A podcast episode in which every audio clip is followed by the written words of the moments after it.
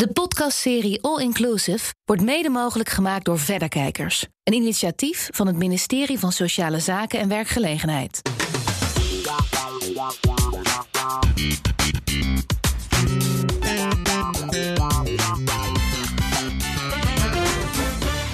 Ben Diana Matroos en leuk dat je luistert naar deze podcast All Inclusive. Ik praat met mijn gasten over diversiteit en inclusiviteit. Nou, moet je eigenlijk heel breed zien. Het gaat over gender, LHBTI, leeftijd, cultureel, mensen met een beperking, noem maar op. En we gaan een beetje kijken van met welke vraagstukken worstelen werkgevers en werknemers. En dan gaat het zowel om de grote als de kleine bedrijven. En we willen ook echt naar oplossingen zoeken. Waar ligt eh, de oplossing? We hebben ook tips en tricks. Maar het is natuurlijk heel erg belangrijk om ook even een stand van zaken uh, te pakken. Van waar staan we nou als het gaat om inclusiviteit en diversiteit? En vandaar ook dat we ontzettend blij zijn dat deze aflevering Kim Putters te gast is. Hij is directeur van het Sociaal en Cultureel Planbureau.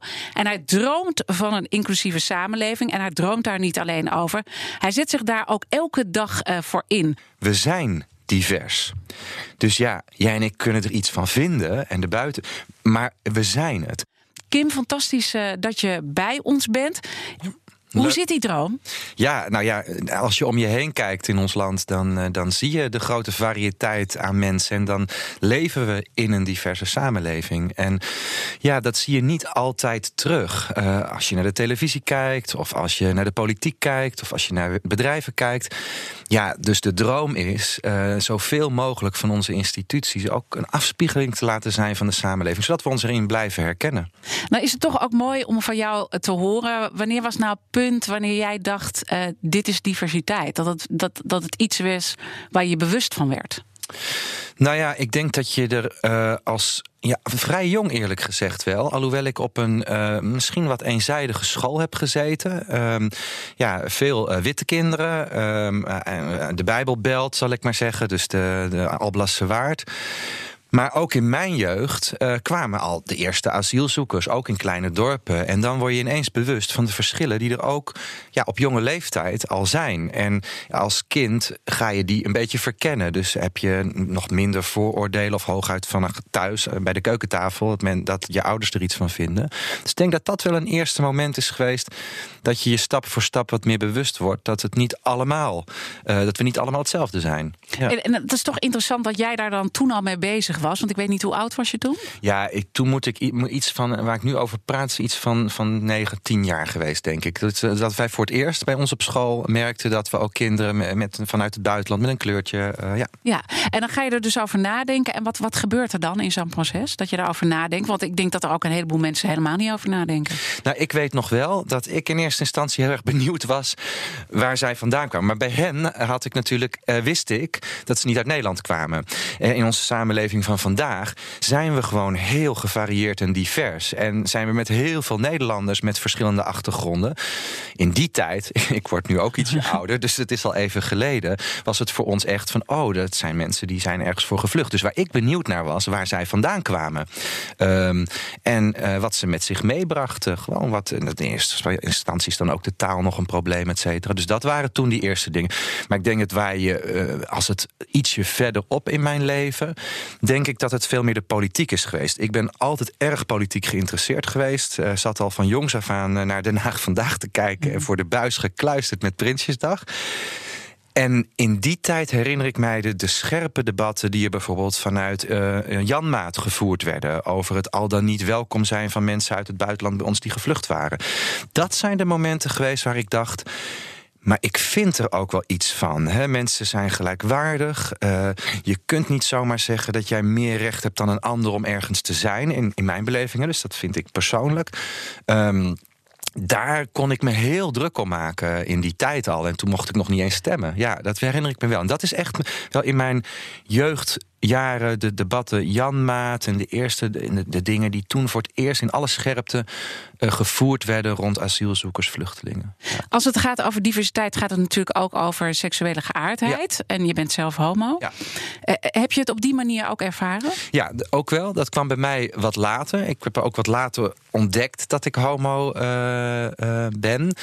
Um, ja, en dan komt het ineens wel heel dichtbij. Dus wat waar ik heel veel moeite mee heb gehad, achteraf totaal onnodig, ehm, is dat ik niet wist hoe ik het mijn ouders moest vertellen en mijn vrienden. Daar heb ik echt een tijd mee gelopen, namelijk te vertellen dat je anders bent. Dus dat ja, het wereldje waarin ik leefde iets meer divers was dan dat zij misschien dachten dat die was.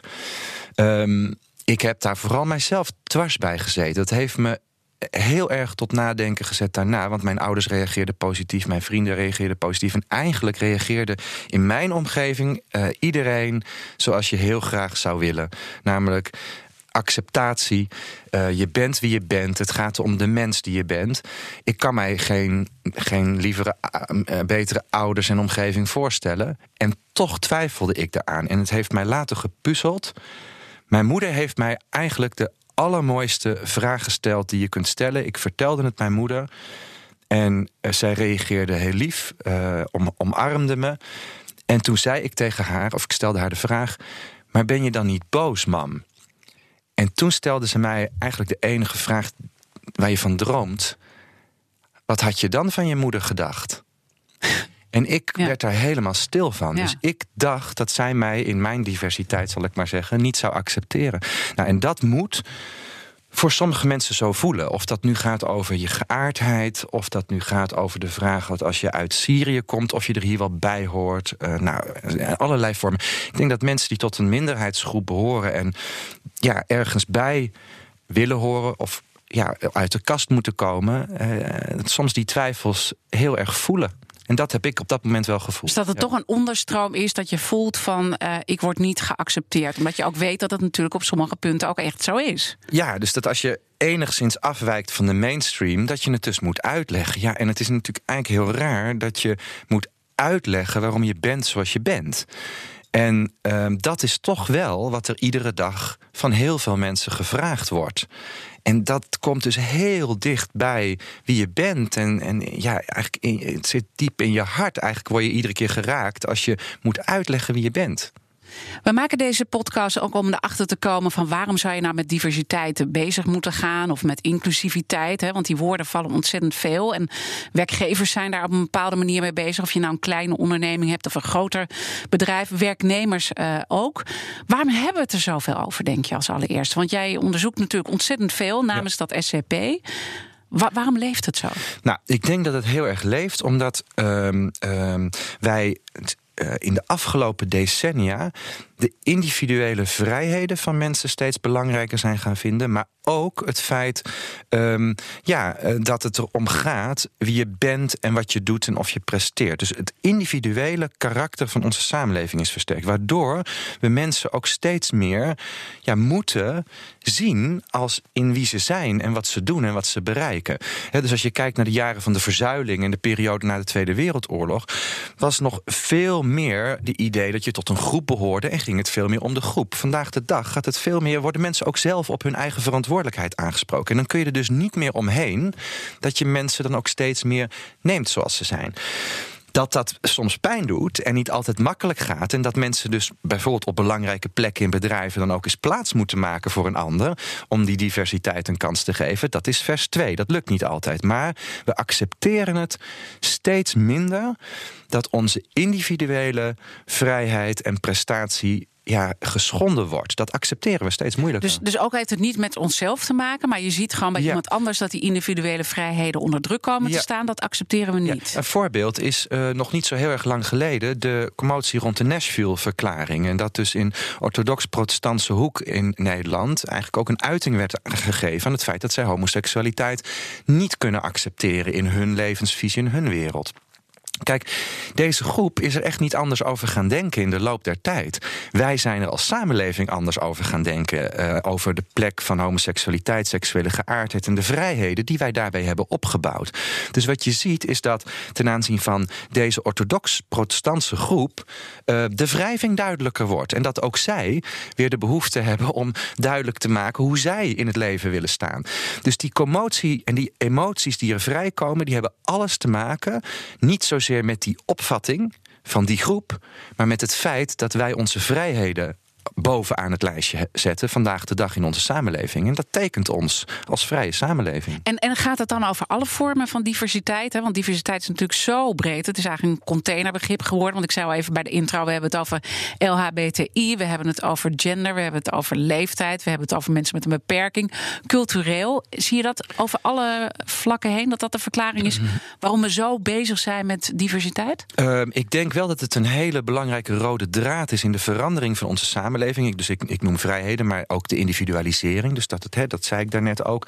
Dat zijn belangrijke verklaringen, maar er zijn wel belangrijke verschillen. Hè. Als je kijkt naar genderdiversiteit, dus tussen mannen en vrouwen, ja, dan zie je dat we daarin um, ja, aan de ene kant een voorloper zijn in uh, de manier waarop we aankijken naar de, tegen de gelijkheid van mannen en vrouwen. Maar dat we ook wel weer achterlopen in een aantal sectoren als het gaat om bijvoorbeeld topposities uh, bij bedrijven. Nou, bij de overheid ligt het iets meer uh, in balans tegenwoordig. Dus de praktijk is weer barstiger en taaier dan onze opvattingen. Maar bijvoorbeeld ten aanzien van man-vrouw zijn de opvattingen heel snel naar gelijkheid en gelijkwaardigheid gegaan. Bij culturele diversiteit ligt het er heel erg aan. Um, ja, dat, vaak ook naar herkomst uh, van mensen. Je ziet dat in het huidige debat over ook de komst van vluchtelingen. Dat Nederlanders wel de neiging hebben om verschillend te kijken naar de positie van bijvoorbeeld Syriërs in ons land.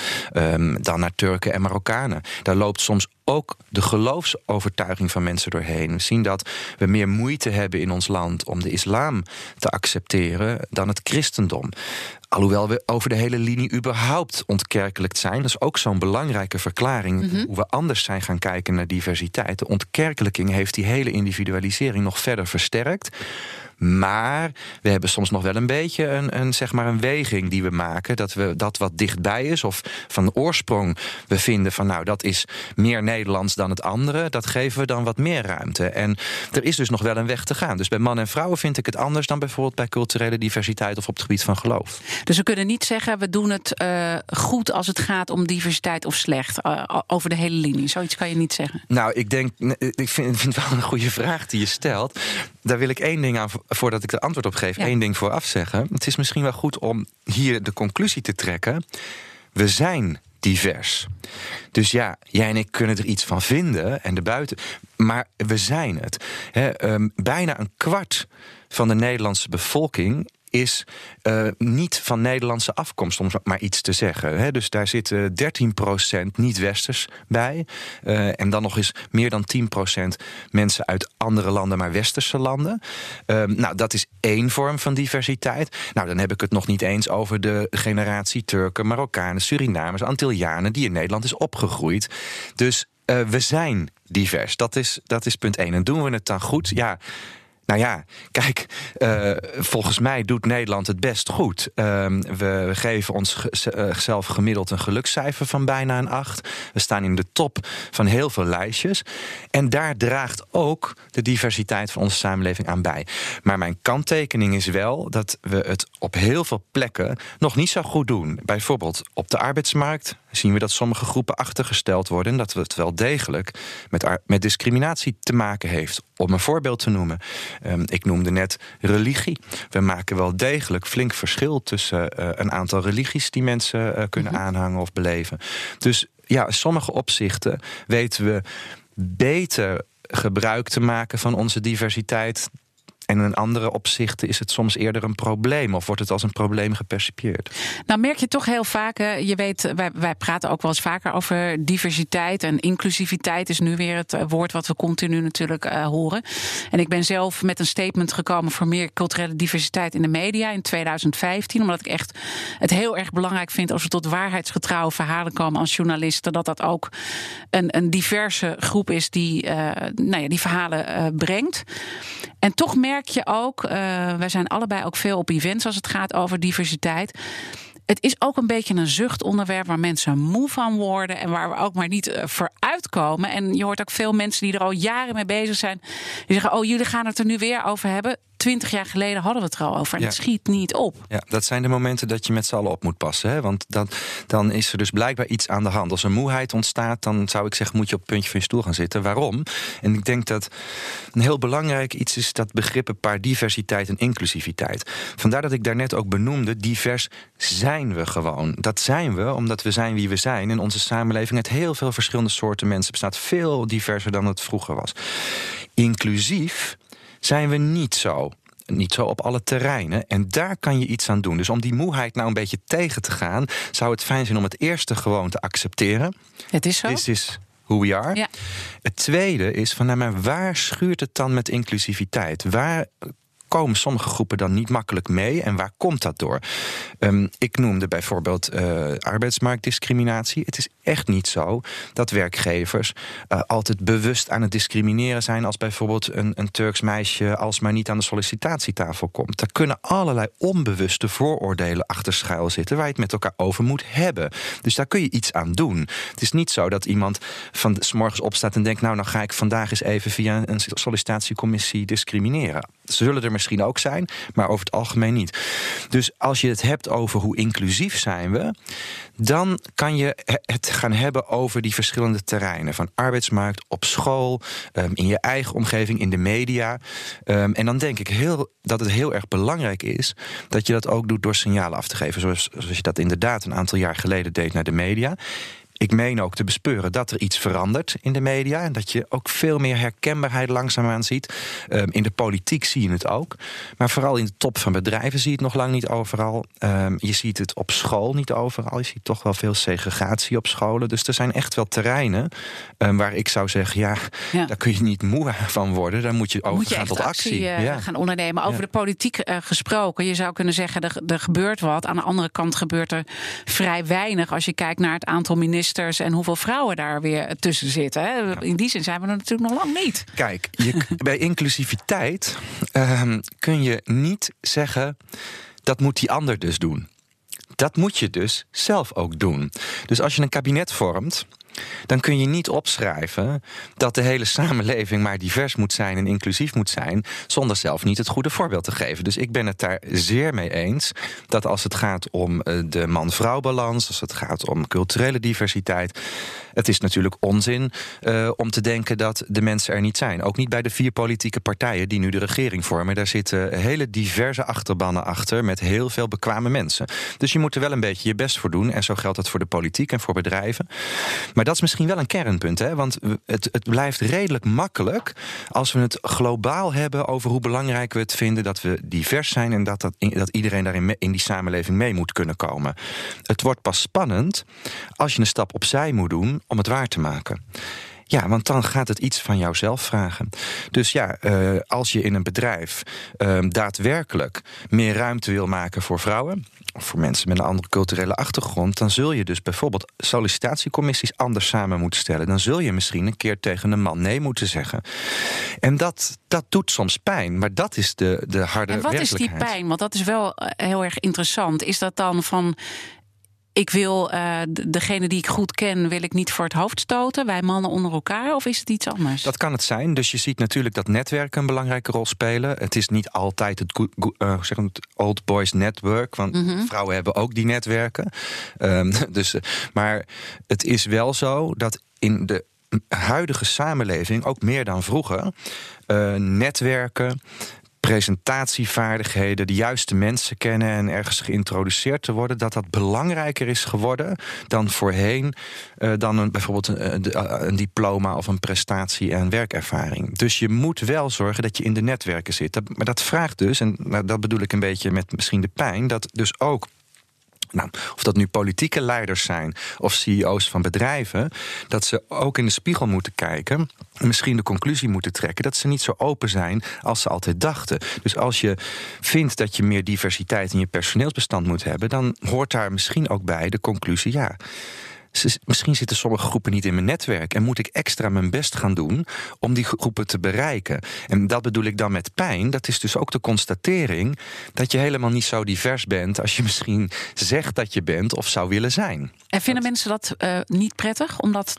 te constateren? Ik, ik, denk dat dat een hobbel is. Ja. Uh, want. Uh, Nou, ook als ik kijk op inderdaad bijeenkomsten waar ik kom en veel mensen die ik spreek dan vindt overwegend iedereen het namelijk wel belangrijk, maar veel moeilijker om toe te geven dat je nog niet zo ver bent als je zou willen zijn. En nou, ik kom ook CEO's tegen die dus uiteindelijk ook zeggen, ook misschien een beetje moe geworden, ik ga het nu ook maar gewoon doen, want we blijven er zo lang over praten. Dus ik denk dat het hiermee te maken heeft. We blijven het wel alsmaar bevestigen dat we het belangrijk vinden, maar je moet ook een keer op zoek en gewoonweg, als ze niet in het netwerk zitten of als ze niet solliciteren, ook die actiever op zoek naar goede vrouwen naar mensen met een andere achtergrond. En dat is niet zozeer positieve discriminatie, dat is op zoek naar de talenten in al die verschillende groepen die er in de samenleving zijn. En ik denk dat dat een hobbel is om dat soms toe te geven dat je die mensen dus nog niet bereikt, dat je die nog niet in je netwerk hebt zitten. Ja. Want daarmee komen we ook natuurlijk op de hele win van het uh, verhaal. Hè? Waarom zou iets met diversiteit? Sommige mensen zeggen, nou, eh, allemaal onzin, uh, hebben we helemaal niet nodig. En dan zijn er ook weer tal van onderzoeken die zeggen van je gaat er op vooruit. Het is een economische win. Creativiteit uh, wordt groter op het moment dat je een diverser bedrijf vormt. Of je nou een klein bedrijf of een groot bedrijf bent. Hoe kijk jij daarnaar? En wat, wat zie jij in jouw onderzoeken? Ja, ik, één element is zeker uh, nou ja, wat je dan de economische business case zou kunnen noemen. Dus het, het niet gebruiken van talenten in de samenleving is natuurlijk eigenlijk het niet gebruiken van menselijk kapitaal. Dat kan bijdragen aan productiviteit, aan innovatie, aan nieuwe wegen voor de economie bewandelen. Maar vanuit het sociaal en cultureel planbureau bezien, vind ik dat een wat smalle benadering. Hij wordt vaak uh, wordt hij genoemd. Er zijn ook hele goede studies, ook van McKinsey, uh, naar gedaan in het afgelopen jaar, waarin echt wel met de keiharde euro's berekend wordt wat we laten liggen.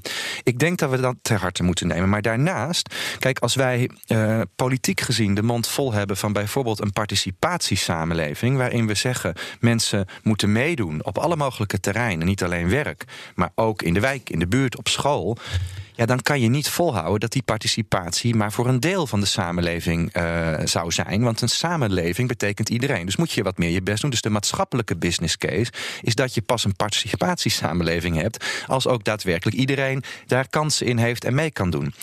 Ik zou hem ook nog wel vanuit meer democratisch oogpunt aan willen vliegen. Uh, we zitten in een periode van verkiezingen. En uh, dat is dan toch interessant van wie gaan er nou wel of niet naar de stembus. Ja, op het moment dat mensen zich niet vertegenwoordigd voelen. Op het moment dat ze zich niet herkennen in de politieke elite en in de instituties. Of dat nu de Europese Unie of de gemeenteraad is. Ja, dan ben je dus ook niet een democratische samenleving in optima forma. Dus dan presteer je, presteer je niet goed genoeg met je democratische instituties. Dus ook daarvoor is het een belangrijk om een, als het ware een business case te maken. Meer herkenbaarheid voor meer groepen laat de democratie beter functioneren. En toch, hè, iedereen denkt heel erg, denk ik, ook vanuit zichzelf. En jij, jij je beschrijft ook, hè, we zijn steeds individualistischer uh, geworden. Misschien ook wel, hè, je hebt ook bedrijven die zich wel heel erg inzetten voor de maatschappij. Maar ook genoeg bedrijven die denken, ja, what's in it for me? What's in it for me? Ja. Luistert nu een MKB-ondernemer die denkt, what's in it for me? Ja. Ik denk dat dat steeds moeilijker zal zijn om dat te blijven denken. Um, ten aanzien van nou, bijvoorbeeld het MKB is het heel interessant dat dat nou juist de ondernemers zijn die het volgens mij heel snel wel uh, omarmen, omdat die vaak de verbindingen naar de wijken, naar de buurten, maar ook naar bijvoorbeeld het vullen van stageplekken en het breed moeten zien te bereiken van heel veel verschillende groepen jongeren, het belang en de waarde daarvan inzien. Maar ook de multinationals. Ik denk dat je, als je vandaag de dag nadenkt over je verdienmodel van de toekomst en je hebt geen maatschappelijke meerwaarde, dus ja, eh, je bereikt groepen niet, je bereikt maar, bereikt maar een segment van de samenleving, mensen keren je de rug toe, dat dat gewoon niet verstandig is. Dus heel veel bedrijven hebben vandaag de dag in de gaten dat ze juist bij moeten dragen aan het ja, halen van alles uit die samenleving wat erin zit. Niet alleen uit economisch oogpunt, maar omdat mensen ook wel eens producten kunnen laten liggen of de rug naar je toe kunnen uh, uh, zetten als je niet meegaat in wat we belangrijk vinden met elkaar. Merk je dat nu al als je kijkt naar bepaalde groepen die dus in de minderheid zijn als het gaat om, om, om, om, om, om het werkende leven, zeg maar? Ja, waar, waar, waar ik het op dit moment heel erg bij merk, is de ongelijke betaling tussen mannen en vrouwen. Daar kun je toch echt niet meer mee aankomen. En werkelijk mensen vallen van hun stoel als ze het horen. En toch is het op heel veel plekken. In de media is het nog het geval. Het is in bedrijven nog steeds het geval. Mannen, vrouwen die hetzelfde werk doen, maar niet hetzelfde Hoe groot zijn de verschillen nu? Nou, hoe de percentages precies liggen, Dat weet ik niet. Mhm. Maar de verschillen zijn er nog steeds. Het is wel iets bijgetrokken. Uh, maar de verschillen zijn er nog steeds. En ja, dat, is, dat is onverteerbaar. En ik denk dat mensen steeds vaker de rug toe zullen keren als bedrijven of mediaorganisaties dat laten bestaan. Daar ben ik van, daar ben ik van overtuigd dat dat steeds minder geaccepteerd zal worden. Dat is een voorbeeld. Hoe, hoe kan het dat dat nog steeds zo is? Uh, daar zijn een aantal verklaringen voor. Laat ik eerst zeggen wat in mijn irritatiezone zit. Ja. Wat er namelijk vaak gezegd wordt, is dat vrouwen niet zo onderhandelen en uh, dat het dus daaraan ligt. Wat je daarmee doet, is dat je het dus op het bordje van de vrouw zelf neerlegt. Het ligt aan jou, dat je dus niet evenveel verdient als de man laten we klip en klaar zijn. Dit is gewoon onrechtvaardige behandeling. Uh, en natuurlijk kan het liggen aan de gesprekken die we met elkaar voeren. En bij gesprekken zijn altijd twee kanten betrokken. Maar het zijn de instituties en de organisaties die dus inregelen, dus verankeren, dat ze de een voor hetzelfde werk meer betalen dan de ander. Dat is onrechtvaardig. Uh, iets, iets anders kan ik er niet van maken. Dus het, het roept bij mij altijd echt uh, boosheid op als gezegd wordt: ja, vrouwen moeten beter gaan onderhandelen. En als ze goed onderhandelen, dan zijn ze bitches. Hè? Bedoel, ja, dus dan, dan en dan komen er allerlei ja, zeg maar, ja. karikaturen van karaktereigenschappen ja. naar voren, die, die eigenlijk de discussie alleen maar erger maken. Maar goed, dit wordt dan als een verklaring genoemd. En dat vind ik dus een. Een andere is dat uh, er zijn natuurlijk gewoonweg ook historisch gegroeide verschillen. Dus ik merk ook dat je dit bespreekbaar moet maken om mensen zich te laten realiseren dat het zo is. Heel vaak, zelfs op CEO-niveau, weten we eigenlijk niet dat dit gebeurt onder je eigen verantwoordelijkheid. Dus je moet het ook willen weten. Ik denk dat je als leider mm -hmm. uh, een rolmodel ook bent. Of dat nu in een klein MKB-bedrijf is, of in een grote multinational, of het is in een politieke partij, of het is in het SCP. Um, je moet uh, als het ware transparant willen zijn over wat je mensen betaalt, als het daarom bijvoorbeeld gaat, of wat de arbeidsvoorwaarden zijn. En je moet je dus ook kwetsbaar willen opstellen als blijkt dat daar ongelijkheden tussen zitten. Daar zijn ze soms wel historisch gegroeid. Dat je dat niet altijd in één klap kunt oplossen, is ook zoiets. Maar dat je niet zou aangeven dat je daar iets aan gaat doen, dat is ondenkbaar volgens mij. En dan geef ik echt mijn mening, maar dat is mijn ogen ondenkbaar. Dus het begint wel met kwetsbaar opstellen, open zijn over hoe de zaakjes geregeld zijn in jouw organisatie en aangeven waar je naartoe wilt. Dat is het minste wat je kunt doen.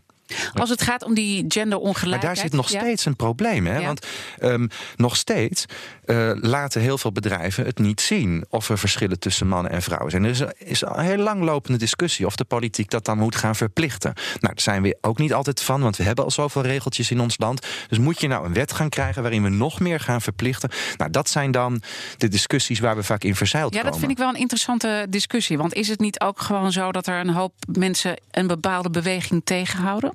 Er wordt zo ingewikkeld gedaan om dat inzichtelijk te maken. Ook als het gaat om quota. Hè. We willen dingen niet verplichten. Terwijl uh, je zou denken, als het gewoon niet lukt, moeten we dat gewoon een keer misschien gaan doen. Ja, wat precieze verklaringen zijn uh, waarom het tegengehouden wordt. Het zal soms zijn uh, ja, de hekel die we hebben aan nog meer regels. Het zal soms zijn, nou ja, we willen gewoon op onze eigen manier zaakjes regelen. Bemoei je niet met ons. Ja, het zal soms ook zijn dat men denkt, we hebben het goed geregeld, wat, maar niet precies weten of dat echt zo is. En dat zijn eigenlijk allemaal wel redenen, als je ziet dat die ongelijkheid zo blijft bestaan, om misschien toch een keer te zeggen, dan moet je ook wat grotere maatregelen durven nemen. Inderdaad, de quota is er één van. Ja, er zijn voor- en nadelen aan quota. Of dat nu gaat om mannen en vrouwen of om culturele diversiteit. Um, nou, de Sociaal-Economische Raad buigt zich er ook over en komt ook ergens een keer met een advies daarover. Je bent kroonlid ook ja. van de SER. Ja, En daar denk ik ook over mee. En dan zie je natuurlijk dat er verschillende opvattingen over zijn. We hebben ook internationaal gekeken. We zien bijvoorbeeld dat het in België wel werkt. En wat eigenlijk een interessant bijeffect in België was is dat het bijvoorbeeld waar het gaat om quota tussen man, van mannen en vrouwen aan de top, dat het niet zozeer ertoe heeft geleid dat op lagere niveaus in de organisatie ook meer vrouwen aangenomen werden. Dat was eigenlijk de aanname. Als je het nou aan de top -hmm. doet, dan gebeurt het ook verderop in de organisatie. Dat blijkt niet automatisch zo te zijn. Daar moet je veel meer voor doen. Dus daar moet je ook selectiecommissies op trainen. Daar moet je andere dingen voor doen om dat te bereiken. Maar het effect wat wel bereikt werd, dat was dat andere bedrijven het ook gingen doen. Dat bedrijven eigenlijk niet achter wilden blijven. Dus dat het een soort stimulans bleek. Omdat men er ook ja, naar buiten toe open over was. En het ook, ja, je moet het doen. En dan wil je het ook laten zien dat je het doet. En probeer er ook het meeste uit te halen. Dus dan pronk je er misschien ook een beetje mee. En dat had een soort sneeuwbaleffect naar andere bedrijven. Nou ja, dus er zitten ook positieve effecten aan. Maar ik zei al, het, het, het is niet het enige. Dat is dan ook vaak wat er tegengeworpen wordt. Van ja, maar een quotum alleen werkt niet. Dat klopt dus tot op zekere hoogte. Daar moet je dus tot in de vezels van je bedrijf in teamwork laten zien wat het verschil maakt. Dat divers samengestelde teams, er is heel veel onderzoek naar gedaan. Dus dan heb ik het over alle vormen van diversiteit. Divers samengestelde teams zijn kritischer op elkaar, stellen elkaar meer vragen, komen tot betere prestaties. Zijn slimmer eigenlijk? Ja, bij elkaar opgeteld zijn ze slimmer. En dat komt omdat er zoveel verschillende perspectieven ingebracht worden, verschillende achtergronden, verschillende ervaringen Mensen letten op verschillende dingen. Waardoor je elkaar meer stelt. Maar waarom doen we dit eigenlijk? En kan het niet anders? Kan het niet beter? En je moet het dus ook uitleggen als je iets anders vindt. En hele, ja, zeg maar, uniform samengestelde teams raken wel snel op elkaar ingespeeld. Dus dat heeft ook een voordeel. Maar raken ook eerder minder kritisch op elkaar. En gaan eerder onderpresteren. Nou, daar is heel veel onderzoek op gedaan. En je zou zeggen, uh, daar moet je mee aan de slag in je, in je organisatie. En niet alleen met het aantal vrouwen aan de top bijvoorbeeld. Het is dus een interessante business case. Het is ook een maatschappelijk uh, belangrijk uh, element om hier aandacht uh, aan te besteden. Je geeft ook een aantal keer aan, je kom, ontkomt er uiteindelijk niet meer aan. Je, op een bepaald moment gaan bepaalde groepen zich tegen je keren, willen ze niet meer bij jou werken. En toch zie je dat dit een heel lastig proces is. Dat, heeft dat te maken met zonder wrijving geen glans? Ja. Dat denk ik wel. Zonder wrijving, ja. Ik denk dat dat klopt. Um, want wat het namelijk betekent, is dat we onszelf echt de vraag moeten stellen of we vooroordelen hebben. Mm -hmm. En we zijn allemaal mensen. En we hebben dus allemaal van tijd tot tijd beelden van anderen, aannames over anderen. En soms groeien die uit tot een vooroordeel. En het vraagt dus van ons om kwetsbaar te willen zijn en die ter discussie te willen stellen. En dat, ja, ik noemde net het woord pijn. Dat is, soms de ongemakkelijke waarheid, de inconvenient truth. Dus je krijgt pas ja, glans als je die wrijving een beetje voelt. Um, en, en er dus iets aan gaat doen. Je moet je eigenlijk een beetje ongemakkelijk gaan voelen over het feit dat het dus nog niet op orde is. Ja, Hoe doe je dat zelf? Want je bent zelf ook verantwoordelijk voor een uh, ja. sociaal-cultureel planbureau. Nou, ik, was, eh, ik kwam bij het SCP binnen en ik was er best wel trots op dat wij eigenlijk een hele gemengde organisatie hebben qua man-vrouw. Uh, maar ik was op twee dingen niet trots. En ik ben nog steeds niet helemaal uh, daar waar ik wil zijn. Uh, onze leiding, de leiding van de organisatie, was namelijk op één persoon na helemaal man. Ehm, dus er waren bijna geen vrouwen in de leidinggevende posities. Dat is nu in balans. Dus dat, daar hebben we echt, hebben echt op gestuurd. Dat vond ik echt. Ik dacht, ja, weet je, een organisatie die ook zoveel schrijft over vrouwenemancipatie, et cetera. Dat, dat kan niet. En het is ook niet. Weet je, we moeten ook die, die wrijving en die verschillende perspectieven voelen, zelf als leiding van het SCP. Een ander punt waar ik nog gewoon absoluut niet eh, ben waar we, waar we moeten zijn, is dat wij niet een cultureel diverse organisatie zijn. Wij zijn een vrij witte organisatie. Terwijl wij toch echt ook proberen, dat doen we natuurlijk in ons onderzoek op heel veel manieren, voeling te hebben met alle groepen in de samenleving. We schrijven erover. En bijvoorbeeld als het gaat om onze migratie- en integratieonderzoeken, ja, organiseren wij extra dingen in termen van gesprekken? Uh, uh, ja, hebben we het over dezelfde dingen? Wat zijn perspectieven van groepen mensen die uit andere landen of andere achtergronden komen? Maar dat moeten wij wel actiever organiseren, omdat we het zelf niet zijn. Dus daar blijven we achter. Uh, maar we, we hebben het wel als een expliciete doelstelling. Nog een andere vorm van diversiteit, waar we het beperkt over hebben gehad, is die voor mensen met beperkingen op de arbeidsmarkt. Kijk, een organisatie als het SCP is een organisatie met heel veel hoogopgeleide uh, professionals, onderzoekers, gepromoveerde hoogleraren hebben wij in onze organisatie. Heel vaak denken bedrijven en organisaties dat ze dan dus eigenlijk geen werk hebben voor mensen met beperkingen. Maar dat is een grote misvatting, want er is ook een groot deel mensen met beperkingen die wel degelijk ook in een hoogopgeleide werkomgeving werk kan doen of een deel van het werk kan doen. Nou, daar zijn wij dus ook als SCP mee aan de slag. Van kunnen wij nog wat meer doen als het het gaat om het aantrekken van mensen met beperkingen. Ook daar scoren we niet goed genoeg. Maar zo zie je, dit is een mooi voorbeeld van zo'n aanname of vooroordeel. We denken op universiteiten en in onderzoek dat het goed geregeld dat is. het goed geregeld is en dat we niet. Nou, weet je, nee, mensen met beperkingen die zullen wel laaggeschoold werk doen. Dat is een misvatting. Dat is niet altijd zo. Ja. Interessant bij diversiteit is ook dat een deel is heel zichtbaar. Hè? Ik bedoel, bepaalde dingen kun je niet uh, verbergen. Maar bijvoorbeeld een seksuele geaardheid kan je natuurlijk verbergen als je dat uh, wil. Moeten we dat nog op een bepaalde manier meenemen? De zichtbaarheid en onzichtbaarheid van diversiteit?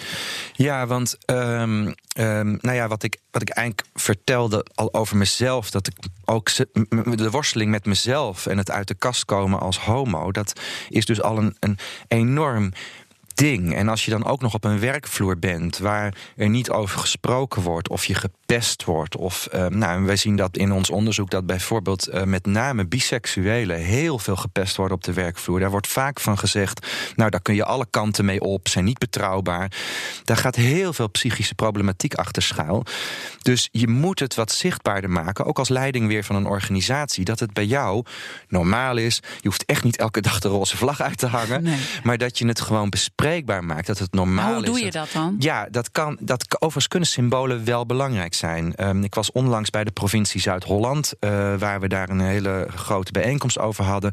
Nou, die hebben wel symbolen als dat ze een. Uh, ze hebben iets van een, een, een, monumentje neergezet. Wat, wat uitdrukking geeft aan dat zij ook seksuele geaardheid en diversiteit daarbij een plek willen geven. Ze hangen de regenboogvlag op. Dat soort symbolen kunnen belangrijk zijn. Maar daarnaast, zeg maar, het gesprek hebben over die diversiteit van teams. Dus levert het ons ook meerwaarde op om met mensen van verschillende, nou ook mm -hmm. seksuele geaardheden, gewoon dus na te denken van, goh, wat levert het ons op? Dat is al een belangrijke. Iets anders is dat natuurlijk een overheid kan ook iets doen aan uh, het bestrijden van discriminatie. Dus bij hen heeft het ook het gesprek opgebracht.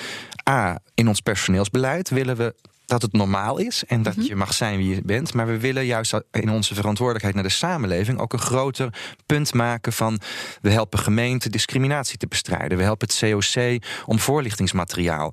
Dus op het moment dat het ook onderdeel van je beleid is, wordt het natuurlijk ook normaler dat in je eigen personeelsbestand, net zoals ik daarnet vertel, dat ik vind dat het normaal zou moeten zijn dat binnen het SCP ook culturele diversiteit aan de orde is. Als je erover schrijft en het ook ja. jouw onderzoeksobject is. Dus zo kan je wel degelijk dingen doen en het zichtbaar maken ja. dat, dat, dat de organisatie ook, ook mede in wisselwerking met die samenleving moet staan. En dan is dat toch voor een kleine ondernemer is dat een best wel een belasting. Als je al die dingen, hè, want we hebben nu een aantal dingen aangeraakt en dan moet je dat allemaal gaan doen terwijl je er ook de day-to-day business moet runnen. Ja, dat realiseer ik me ook. Dat is, dat, daar heb ik ook denk ik niet meteen een antwoord op. Dat kan niet. Hè. Kijk, als je een bedrijf hebt van vijf tot tien mensen, dan kun je natuurlijk nooit daaraan voldoen. Wat je natuurlijk wel met je bedrijf en met je mensen. Kijk, we hadden het net over die seksuele geaardheid. Ook in een bedrijf van vijf mensen kan er iemand rondlopen die het moeilijk vindt om zichzelf te zijn. Omdat hij bang is dat die andere vier collega's uh, ja, misschien wel uitlachen uh, of haar de, de organisatie uitzetten. Hè, bij wijze van spreken of pesten. Daar kan je natuurlijk ook in een klein bedrijf iets aan doen. Gewoonweg met elkaar bespreekbaar maken dat je in, in je club mag zijn wie je bent. En dat er in ieder geval een veilige omgeving is. Volgens mij is dat bij kleine, grote bedrijven het hebben van een veilige omgeving. Dat vraagt dus het kwetsbare opstelling van de leiding van het bedrijf. En, want, want je vraagt iets van mensen, dus je moet het ook teruggeven. En daar maakt de omvang niet voor uit. Wat ik bij bij MKB'ers natuurlijk wel begrijp, is dat als we gaan praten over quota en ja, het is natuurlijk onmogelijk om een afspiegeling van de samenleving te zijn als je met, uh, met vier, vijf ja. mensen je bedrijf vormt. Maar het mooie is ook wel wat je zei, dat eigenlijk die MKB'ers dat veel sneller op orde hebben, omdat ze veel meer voeling hebben met de maatschappij eigenlijk dan dat de grote bedrijven dat hebben. Dus dat ja. pleit dan weer voor die bedrijven. Het laatste wat ik met jou wil aankaarten, want uh, je hebt al heel veel gezegd en we, we zoeken met jou een beetje eigenlijk het hele spectrum af, hè, want in de volgende afleveringen gaan we ook uh, nou ja, wat gedetailleerder op verschillende aspecten in. Het, de rolmodellen zelf, wat hebben die voor taak in dit verhaal?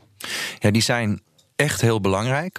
Uh, want herkenning uh, betekent dat je je uh, zeker in leidinggevende posities of in een beeldbepalende posities betekent, zie je wel, het kan.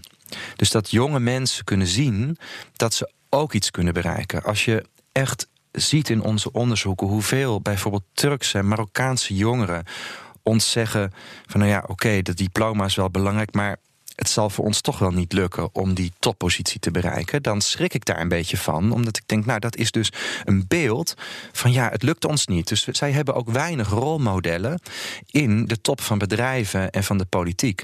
Gelukkig zien we langzaam maar zeker dat met name de middenklasse in die groep toeneemt. En dat er steeds meer ondernemers, MKB'ers zijn, waar zij zich aan op kunnen trekken. Dus een rolmodel en de zichtbaarheid daarvan uh, is heel belangrijk. Maar de rolmodellen zelf hebben het niet altijd in de gaten. Uh, als ik zelf terugdenk aan dus, uh, het uit de kast komen van mezelf als homo, daar had ik al zoveel moeite mee. En ik wilde gewoon helemaal niet op mijn homo zijn beoordeeld worden. Dus toen ik dat eenmaal gedaan had, dacht ik van nou, nou zijn we er wel klaar mee. het is gewoon mijn ding. En dit is wie ik ben. En ik vind het wel heel prettig dat ik geaccepteerd word zoals ik ben. Maar uh, of ik nu in mijn, mijn rollen in de politiek vervulde of daarbuiten, ik wilde eigenlijk niet op campagne als homo. Ik ben Kim en ik, ben, ik strijd voor een bepaald doel. Langzaam maar zeker ben ik mij steeds meer bewust ervan geworden dat als je op een bepaalde positie zit, um, dat die verder reikt dan jouzelf. Dus of je nou CEO van een bedrijf bent, waarbij je dus ook verantwoordelijk bent voor heel veel mensen en heel veel gezinnen en die wonen weer in wijken en buurten, of zoals ik voor het SCP, waarbij ik dagelijks spreek over de Nederlandse samenleving, dan kan ik door toch soms een punt te maken, zoals ik uh, in deze podcast doe, uh, voor heel veel anderen iets betekenen. Dus uh, je moet je willen realiseren dat je soms door wel zichtbaar te maken wie je bent, iets kan betekenen in de vooruitgang van onze samenleving. Daar moet je in willen geloven. Um, en ik denk dat uh, meer mensen dat zouden moeten doen om dat taaie, trage proces van emancipatie nou eens echt in de versnelling te brengen. We moeten niet te bescheiden zijn. Nooit spijt van gehad? Nee, want uiteindelijk merk ik dat mensen er ook waardering voor hebben. En wat belangrijk is, is dat je nooit uit het oog verliest waarvoor je bezig bent. Want het gaat namelijk nog steeds niet over het feit dat ik of een ander homo is. Het gaat over het feit dat je een rechtvaardige samenleving wilt. Althans, daar, vind, dat vind ik belangrijk. Daar hoop ik met onze onderzoeken ook aan bij te dragen. Dus het gaat uiteindelijk ook altijd om dat doel. En als mensen dat zien, dat je opkomt voor een groep, maar wel met een hoger doel dan kun je ze ook aan je binden. Want dan herkennen mensen dat, dat het ja, voor iedereen een plek in deze samenleving moet zijn. Wat misschien niet iedereen uh, van je weet, is dat je ook uh, kind bent van een schippersfamilie. Je bent uh, ja. zo op die manier opgegroeid. En het punt is wat je eerder maakte van uh, die sociale netwerken, die zijn ontzettend belangrijk. En dat eigenlijk het werkende leven ook steeds meer op basis van die netwerken gaat werken. Als je kijkt in welke netwerken jij je nu begeeft, dan zijn dat denk ik hele andere netwerken dan hoe je bent opgegroeid. Ja, ik neem nu mijn ouders mee overal waar ik uh, heen ja. ga. En dat had zij nooit kunnen doen met de netwerken waar ik nu in zit. Dat klopt. En ook daar komt dat punt van die rolmodellen weer voorbij. Als ik niet een paar leerkrachten had gehad op de middelbare school die dachten van hé, hey, dat politieke en dat maatschappelijke, dat is bij die, die ga ik eens even introduceren aan iemand die daar ook aan een lokale politicus. Dat is gebeurd. Als ik niet een hoogleraar had gehad op de Erasmus Universiteit. Die dacht van nou, weet je, die jongen die is zo enthousiast. Die neem ik mee. Uh, mijn hoogleraar destijds had veel contact met Els Borst. Ik heb mijn opleiding in, gedaan op het gebied van het bestuur van de gezondheidszorg. En ik mocht met, uh, met hem mee naar de gesprekken die hij voerde met Els Borst over de Nederlandse gezondheidszorg. Nou, zo kan ik een aantal momenten in mijn leven noemen die heel bepalend zijn geweest, maar die wel hebben gemaakt dat ik in netwerken kwam door andere mensen die voor mij rolmodellen waren. Nou, dat kun je dus betekenen. Dus misschien is het ook wel heel belangrijk, uh, althans heb ik dat dus inderdaad ervaren als schippersoon, dat mensen hun netwerken openstellen. Dat ze openstaan naar iemand die uit een hele andere omgeving komt, maar enthousiast is, uh, iets presteert en denken die neem ik eens mee en die introduceer ik bij anderen. Dat is de sleutel naar uh, verandering en naar vooruitgang, denk ik. Doe je dat zelf? Ja, doe ik nu ook. Uh, en ik probeer ook, uh, dat is soms met stagiairs. Um, stagiairs bij ons in het SCP, sowieso praat ik ook allemaal met ze. Vind ik heel belangrijk. Dat op de een of andere rare manier vinden ze dat bijzonder. Terwijl ik denk, dat vind ik dus helemaal niet bijzonder. Want dat zijn de mensen die nog niet automatisch met een en misschien met een SCP-directeur praten of mee kunnen naar een congres. En ik probeer dan zowel met SCP'ers als stagiairs te kijken. Nou, ga eens met mij mee als ik ergens een lezing hou. Dat is een voorbeeld. Ik heb vorig jaar ook heel interessant, Femke Halsema, toen ze nog geen burgemeester was, die maakte ook een rondje langs bestuurlijk Nederland.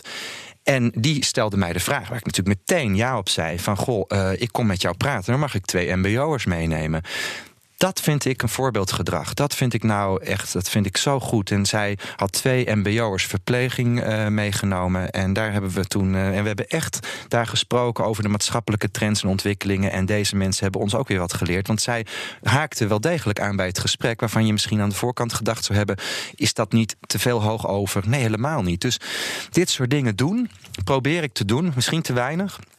Uh, maar ik denk dat, uh, dat, dat, dat we dat allemaal in verantwoordelijke posities zouden moeten doen. Ja. We hebben zoveel besproken en ik kan met jou wel uren doorpraten. Hebben we nog iets gemist? Nou, ik denk dat uh, we wel echt wel een beetje een tour horizon hebben gemaakt langs hoe het ervoor staat. Uh, misschien een, een, een, laatste punt is dat het is natuurlijk ook niet een typisch Nederlands probleem alleen. Dus ook als je naar de landen om ons heen kijkt, dan doen we het aan de ene kant op heel veel terreinen best goed. En zijn we een, een redelijk ja, open samenleving waarin mensen iets kunnen bereiken. Maar precies op een aantal van die vormen die wij bespraken, man-vrouw, culturele diversiteit, zie je dat we ook soms door landen ingehaald worden. Scandinavische landen, maar ook Duitsland. Dus ik denk dat uh, misschien nog een laatste punt is dat we onze horizon soms ook een beetje moeten verbreden en naar de landen om ons heen moeten kijken. En wat zegt dat over onszelf, dat, dat we door die landen worden ingehaald? Wat is dat hier? Dat, dat is denk ik cultureel bepaald. Ja, en wat je ook wel ziet is dat we, um, alhoewel we in een open wereld leven, een globaliserende wereld, we steeds afhankelijker worden van de wereld om ons heen, er ook een beetje een neiging is om wat meer naar binnen te kijken en um, nou ja, eigenlijk de oplossing vooral bij onszelf te zoeken. Uh, politiek zie je dat ook. Hè. Duidelijk een deel van de politiek die wat meer nou ja, op het nationale belang gericht is, die wat meer naar binnen kijkt en denkt: van, we moeten met, ons, met elkaar in Nederland de oplossing zoeken. Terwijl er ook een politieke stroming is die wat meer naar buiten kijkt.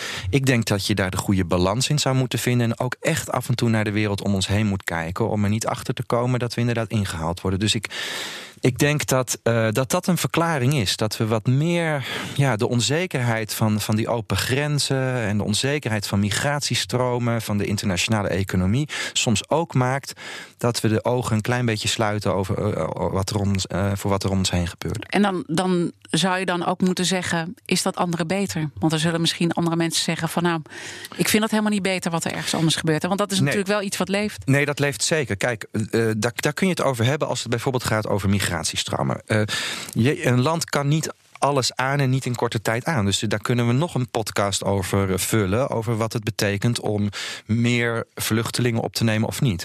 Maar ik kom even terug bij wat ik aan het begin van ons gesprek zei.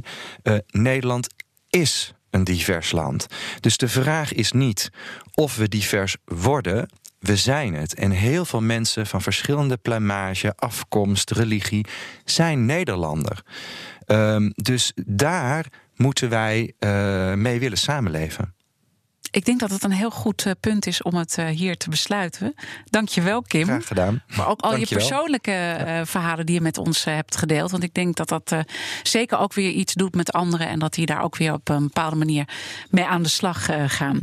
volgende aflevering gaan we praten over onbewuste voordelen. Stipte jij ook al eventjes ja. aan. En dan hebben we Esther Mollema hebben we te gast die ja. daar ontzettend veel van weet. Ja, want één ding wat we daar natuurlijk over weten is dat selectiecommissies altijd de neiging hebben om zichzelf te selecteren. Daarom is het zo belangrijk om ze niet alleen maar wit of alleen maar man te laten zijn, maar daar zal zij ongetwijfeld uh, veel meer over te vertellen hebben. Men is geneigd zichzelf aan te nemen. Ja, en dat ja, moet onbewust vaak. Dus onbewust. dat doen we niet bewust, maar onbewust selecteren we op kenmerken die we vaak zelf hebben. Ja. Dat en meer hoor je dus in de volgende aflevering. Dit was de eerste aflevering van All Inclusive. Een podcast over diversiteit en inclusiviteit. Want uiteindelijk moeten we naar die inclusiviteit toe. En divers zijn we al. Wil je meer afleveringen luisteren? Check dan de site, de app, iTunes of Spotify. Mijn naam is Diana Matroos. Bedankt voor het luisteren.